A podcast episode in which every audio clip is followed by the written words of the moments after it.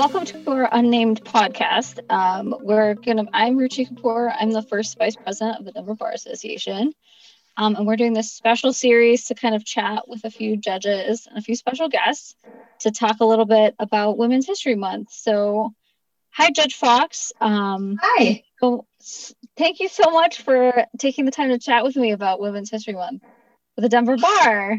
My pleasure. Um, so if you wanted to, if you want to start off by introducing yourself and just um, kind of telling us a little bit about which court you're on. Sure. Um, I'm Terry Fox, and I sit on the Colorado Court of Appeals. Um, uh, I've been there 10 years. I was appointed in the fall of 2010 and started at the very beginning of 2011. So, Judge Fox, tell me a little bit about um, your path to the bench. Where did you go? Where were you before you decided to apply to be a judge? So um, I was at the U.S. Attorney's Office, um, but in thinking about this, um, you know, I didn't realize it at the time, but I think clerking for state Supreme Court is likely what planted a seed um, in my head that a judicial career might be something I could aspire to later in my legal career. Um, the justice that I worked for gave me a great deal of responsibility, uh, much more than I ever expected that I would have. Um, working for an appellate court also gave me great confidence that with sufficient work, I could unpack any legal problem. Um, so after that seed was planted um, throughout my legal career, I looked for opportunities to improve my writing. Uh, as an associate at Holland Hart, research and writing, of course, was the bread and butter of my existence. But even later in my career, I actively sought out opportunities to appear before appellate tribunals. Um, at the U.S. Attorney's Office, um, where I was immediately um, before coming to the bench, for example, um, I was a civil trial lawyer, and our office had a dedicated appellate section. And many um, trial lawyers gladly handed over their appeals to the appellate section. But I chose to keep the cases that I tried through the appellate process. Um, it was more work, of course, but it also allowed me to become a more proficient appellate advocate so that when I did apply to the Colorado Court of Appeals, um, I had a credible body of appellate work that I could highlight for the application, the interview.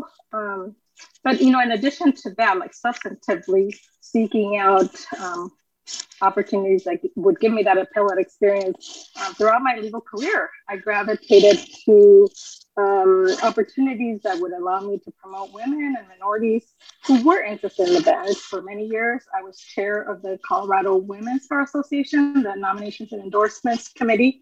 I gave years of service to the Colorado Hispanic Bar Association's um, Judicial Committee.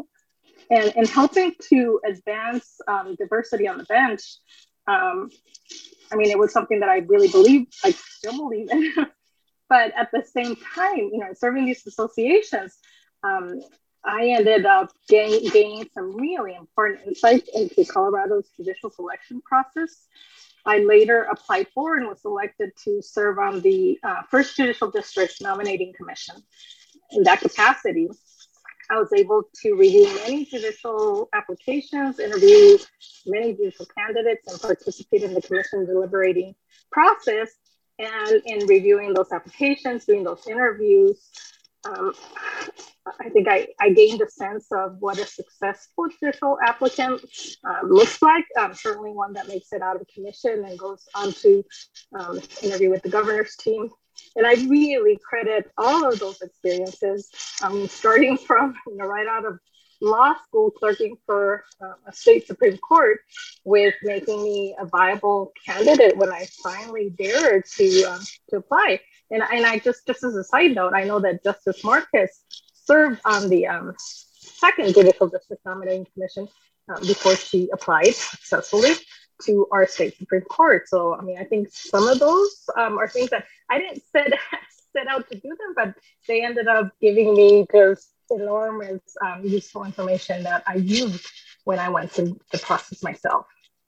Were you interested in becoming a judge when you were a law clerk? Like, did you go into, did you apply for clerkships, you know, thinking eventually you wanted to be on the bench or?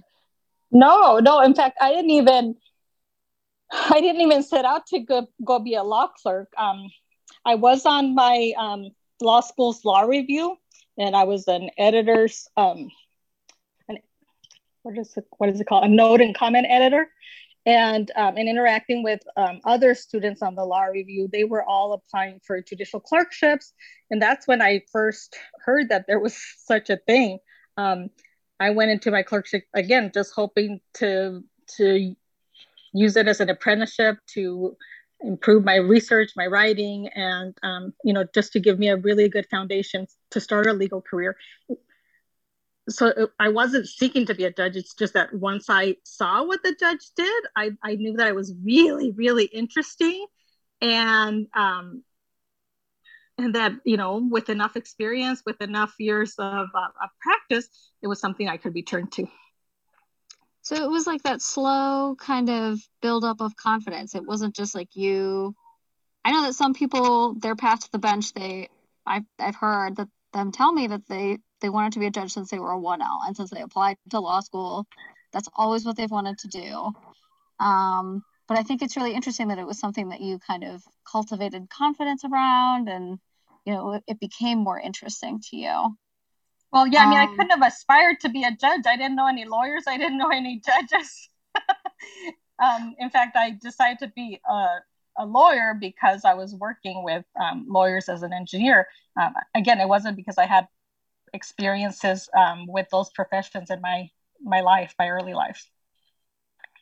I think that's so interesting. So, you know, like that's just not something that all of us carry in um, to law school. Is you know that desire or that like clear idea of what we want to do as lawyers. Um, and so, can you tell me a little bit more about like you know you come from a background where you said that you didn't know any lawyers, like you didn't meet any lawyers until you were um, working. Um, do you think that that was part of like your experience? Like how did that really influence um, how does that continue to influence you on the jo- on the bench and doing the job that you do every day? So i mean i always think of um, the adage that um, you know preparation coupled with opportunity sort of merge together. And um, when i was working as an engineer i would have these conversations with our in-house counsel about um, what the technical, you know, what the legal requirements were that we had to build technical um, solutions for. And that's what sort of opened my eyes that, oh, you know, what she does is really interesting. So I would ask the company lawyer for the regulations, for the laws, um, take them home, read them, and come back and ask her questions the next day. Um, I think if you're reasonably smart, you can read, you can write. Um, you know, it just I think even then it gave me confidence that there's no reason I couldn't do her job if I get the right kind of training and education. Um, so I went to law school to be an environmental lawyer because that's what she was. She was the only lawyer I knew, and she was giving um, advice on environmental compliance. So I went to law school to do that. That's great because um, I do think that like the people that we meet really shape um, who we become as lawyers. I I went to law school to be a patent attorney, and I am so far from being a patent attorney at this point in my career. Um, and it kind of cracks me up about who I was when I was coming into law school and who I am now. And I just wonder um, if you have the same kinds of reflections about where you were um, at certain points in your career, and if that really changes the perspective you bring to cases.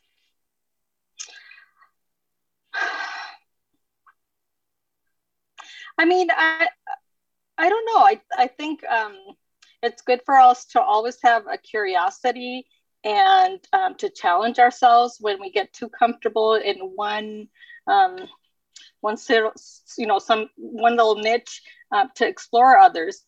So you know, I told you I went to law school to be an environmental lawyer and i was really lucky in that i got to do that for um, as my first job after my clerkship. I went to Holland Hart to be an environmental lawyer. Um, i did land contamination cases and I, I loved it because that's what i went to law school to do. But you know five years into that job um, i started thinking there's so many different areas of law and they're all so interesting so why do i have to limit myself to environmental law Um, so ultimately, I ended up leaving, you know, the big firm life to go work for the government, first for the state attorney general's office, and later for the U.S. attorney's office, because I was seeking to broaden my experience base. As it turned out, broadening my experience base, um, I think, it was instrumental in my ability to get on the appellate bench because we have to do anything that comes in the door. We're not specialists. Uh, you know, more than half of our cases are criminal, um, the other half are civil, and within each of those areas, we just cover a, a really broad um, range of substantive legal areas. So, as it turned out, you know, each of those experience built on itself and allowed me to to be in the position I am now. And you know, just just because we're we're talking about Women's History Month and we're recording this interview um, in celebration of women as part of the Bar Association. Um, do you think that you had different experiences working in private practice um, versus working in government versus being on the bench? And how do you think being a woman really empowered you to bring those experiences um, into your career? If that question makes sense. well, let me give you my my interpretation or my take on it. Um, so I, I I was more aware of the fact that I was a woman, that I was Latina, that I was small. I'm short and I'm small um, when I was in the private sector. Um, and I think maybe it's because I was around a lot of male lawyers, um, especially in environmental law. There's very few women as there are in patent law. Um, so I think I noticed my gender uh, much more there. Um, when I came to the private to the, the, public sector, both at the AGs and at the um, U.S. Attorney's Office, I really felt like my gender was largely irrelevant. The government has more work um, than it has people to do that work. And so, I mean, I really felt like I could do anything, try any case. Um, I was first chair of all my cases. I had full responsibility for all those cases. And so I think I was just less aware of gender in the public sector where there's more work to go around than there are lawyers versus in the private sector where um, you do have to find um, you know partners that have excess work that will feed you that work. Um, it was just a little more competitive in that sense. I think that's really interesting. And like do you think that those experiences kind of shape um, how you give work to like your law clerks or you know like what your day-to-day on the bench looks like? I think so. I mean i started by saying that um, you know, my justice gave me a lot more responsibility, more than I ever expected. And I try to do the same with my law clerks, even with my interns. I give them as much as they are um, willing to take. But if they want direction, even you know, day-to-day direction, I am available to give that. Um, pre-COVID, you know, um, in chambers, my door literally was always open, and my law clerks can pop in and out throughout the day to um, to talk things through with me. You know, it's a little bit more clunky now in the virtual world um, because I think they they feel I don't know, I guess more reluctant to just uh, pick up the phone or even send an email. They, they want to make sure that if they're coming to me with questions, like it's an important question. Um, whereas when we're in chambers, it's so easy to just say, Hey, do you have a minute? And of course, I always have a minute. Um, but I think because somebody had faith in me, I have faith in them. And, you know, obviously, you know, it's my name on it. Everything has to be checked and approved and edited multiple times um, before it even goes to the rest of the division and out the door. But I do try um, to give young lawyers as much experience and responsibility as um, they want and as much as I feel they can handle. I think that's a great philosophy on kind of mentorship. Um, I know that you you mentioned at the beginning of the interview that you've been on the bench for ten years now. Um, so in that ten years of being on the bench, are there are there any things that um, you know that, that you've noticed change about um, the way that the Court of Appeals kind of approaches things or, you know, that your experience any other insights, I guess, like because sometimes I think we learn nuggets of wisdom as we kind of go along. Um, is there anything in your 10 years on the bench that you think you really wish you had known when you were a younger attorney?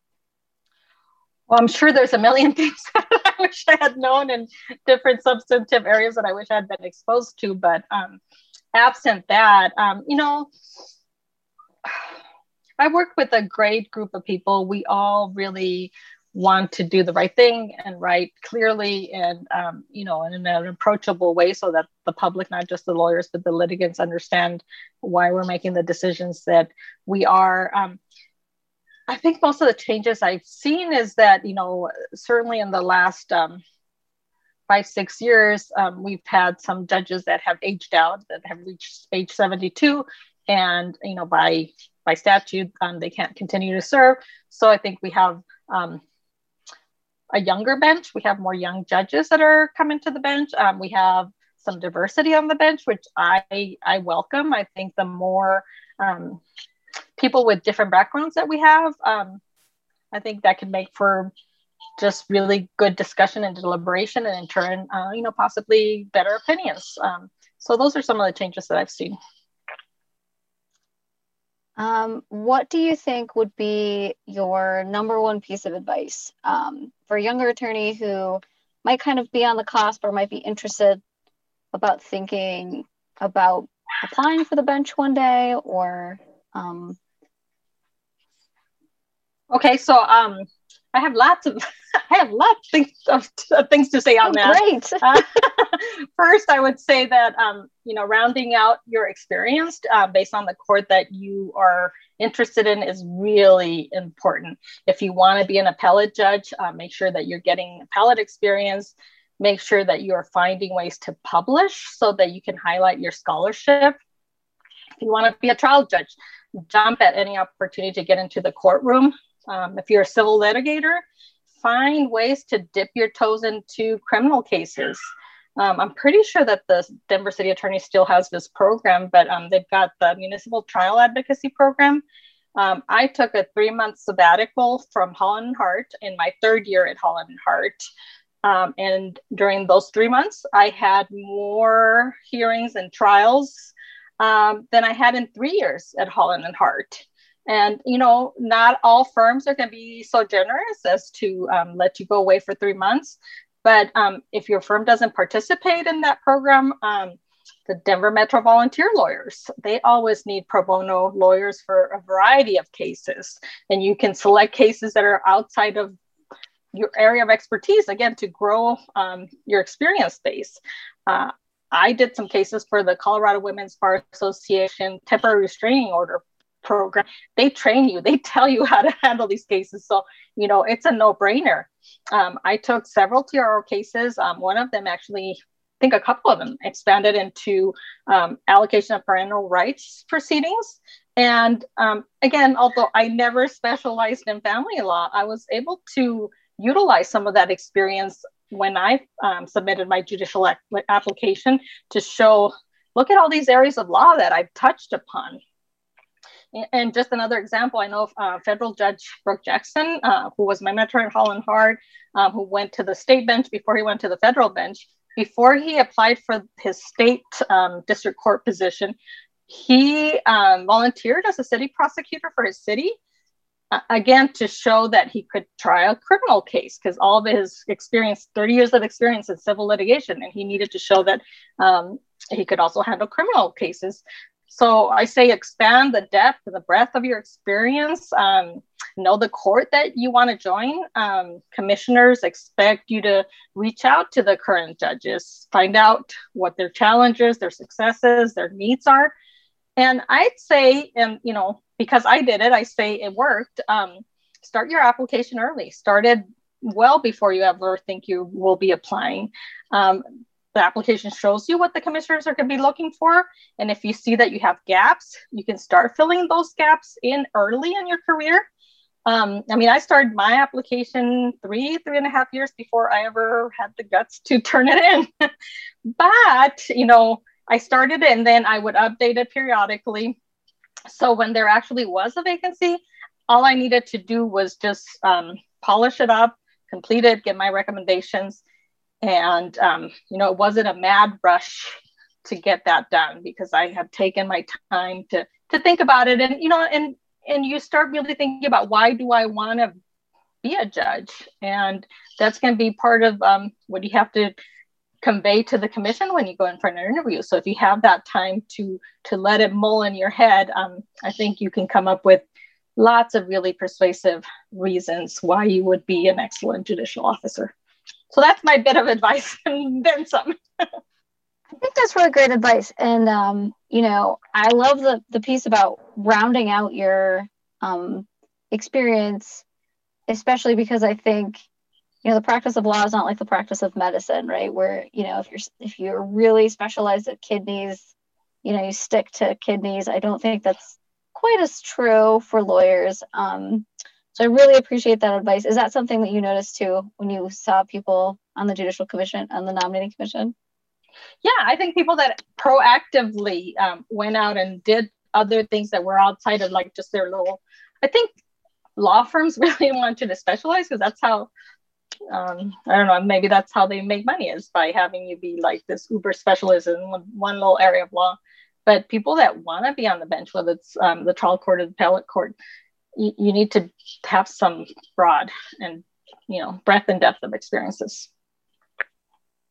Well, Fox, that's that brings us kind of to the end of what I wanted to talk with you about today. I don't know if you had anything else you wanted to pass on or um, but I really appreciate you taking the time to chat with me. Um, I've learned a lot about if I ever want to apply to be on the Court of Appeals. Um, so thank you.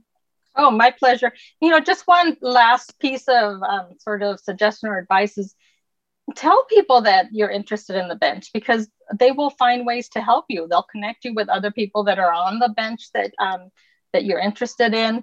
Um, so use all the resources that are available to you and just keeping it to yourself, maybe, um, maybe it protects you from, um, you know, going for it. But if you tell people they're going to encourage you and they're going to support you and they're going to help you find opportunities to um, highlight your skills so that when you come in front of a commission, um, you're going to be all that more prepared.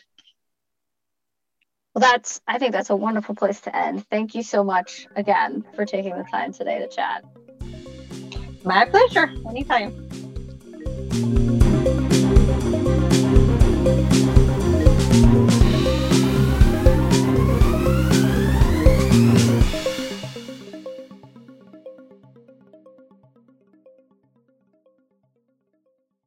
Pawar. Welcome to